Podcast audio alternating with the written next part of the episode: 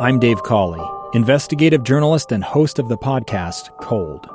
Don't miss Cold's new season 3, where I look into the unsolved disappearance of Sheree Warren, a woman last seen leaving her job at a Salt Lake City office in 1985. Police cast suspicion on Sheree's estranged husband and boyfriend, but never made any arrests or recovered Sheree's remains. Find Cold Season 3, The Search for Sheree, anywhere you get your podcasts. Inside Sources. As we have been covering here on KSL News Radio, President Joe Biden is in Brussels today, uh, meeting with NATO allies. And he announced as uh, part of the activities here today new sanctions, more humanitarian aid in coordination with our NATO allies. Uh, so we want to check into all that he said, what he didn't say, and uh, really what comes next as it relates to Ukraine, Vladimir Putin, and Russia's aggression.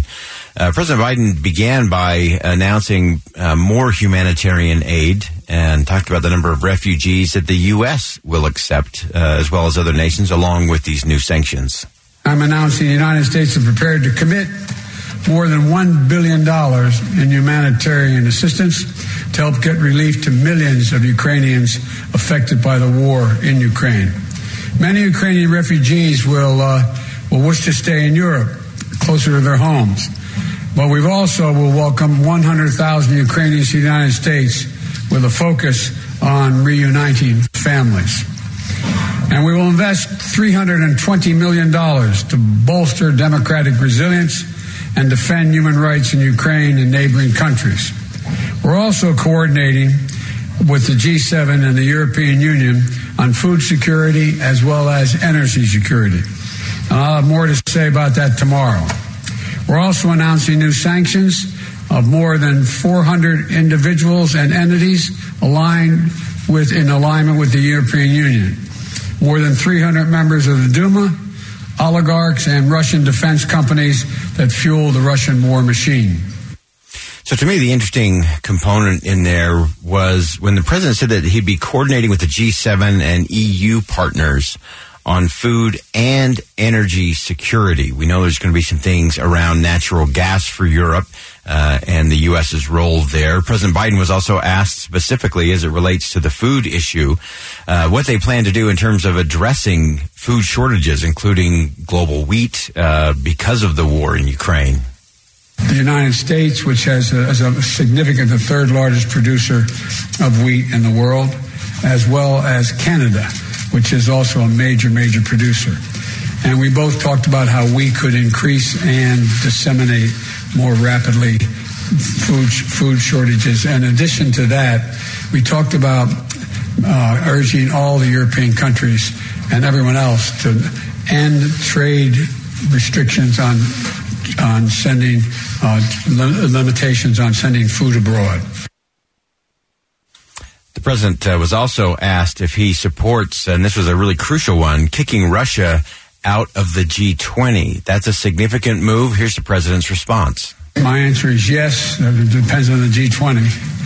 Um, I, that, that, was raised today, and uh, I raised the possibility if that can't be done, if Indonesia and others do not agree, then we should, in my view, ask to have both uh, um, Ukraine uh, be able to attend the meetings.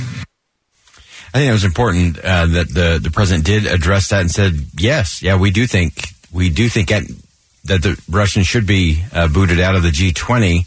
And then he then he backtracked slightly and said, and if that can't be done, because of course there are votes from other places like Indonesia and others that uh, have relationships with Russia that may not be inclined to vote to expel them from the G20. Uh, so the president said, if that's not possible, then at minimum we should let Ukraine have a seat at that table and let them allow uh, allow them to attend those meetings. Uh, the president was also asked during a uh, question and answer session there in Brussels today. He was asked about China and uh, their critical role and how they might be either working with uh, or just staying out of what's going on with Russia. China understands that uh, its economic future is much more closely tied to the West than it is to Russia. And so uh, I, uh, I'm hopeful that he, uh, he does not get engaged. Uh, and that's an important one that we don't often think about. Sometimes we think, well, you just got two uh, big powers over there in China and Russia, and it makes sense that they would they would come together uh, in a moment like this. But it's not necessarily the case. Uh, the president was very uh, right and accurate in pointing out that China's future is far more tied uh, to the West than it is to Russia. And so the advantages of that, I think, have to be calculated very carefully by President Xi in China uh, because again, most of their economy is based on interaction with the West. And so would they be willing to risk all of that uh, in helping Russia that really doesn't offer all that much?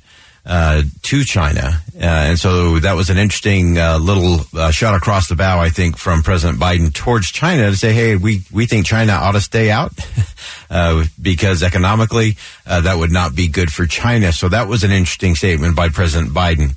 he was also asked during this question and answer with the press, President Biden, Biden was asked about Russia possibly using chemical weapons. And here's that exchange. If chemical weapons were used in Ukraine, would that trigger a military sp- response from NATO?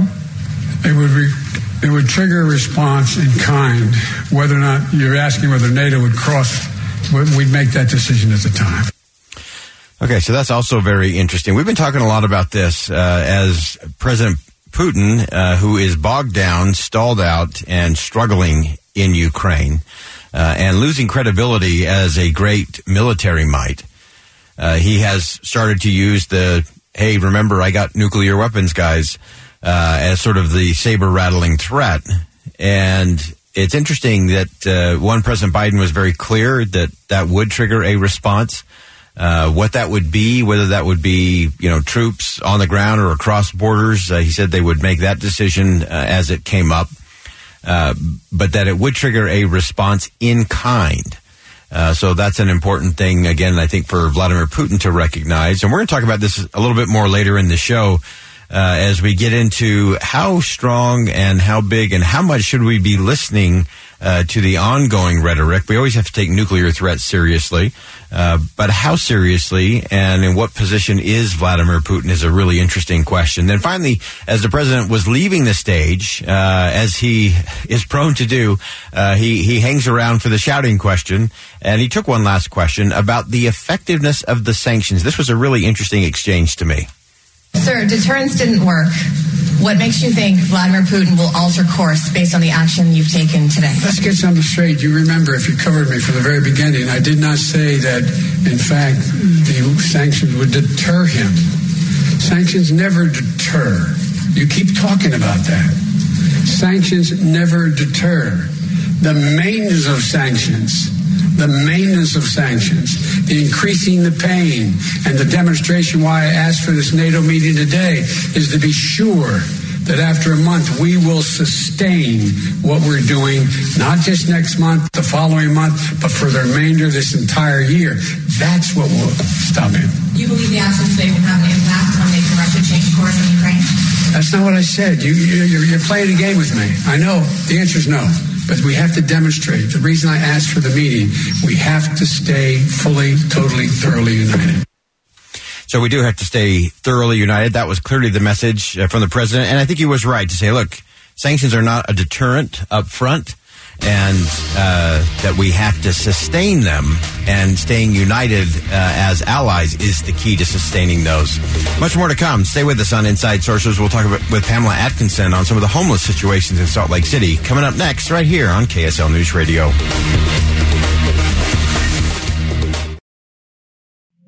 Two years ago, Americans watched in horror as a crisis unfolded at the Kabul airport. She was tear gassed and beaten. Images of thousands desperate to escape Taliban oppression filled our news feeds. More than 80,000 Afghans made it to America. But the story didn't end there. It was very cold. There was no power, no heat. Who would help our newest neighbors? I'm Andrea Smardon. In Stranger Becomes Neighbor, you'll hear the stories of some remarkable refugees who left their homes and their dreams behind only to start over from zero. Their only possession was three blankets. And you'll meet Americans who stepped up to help them. You want me to come when you deliver your baby. What can one person do in the face of an international disaster decades in the making? That's Stranger Becomes Neighbor Find us at kslpodcast.com, follow us on Apple Podcasts or anywhere else you listen.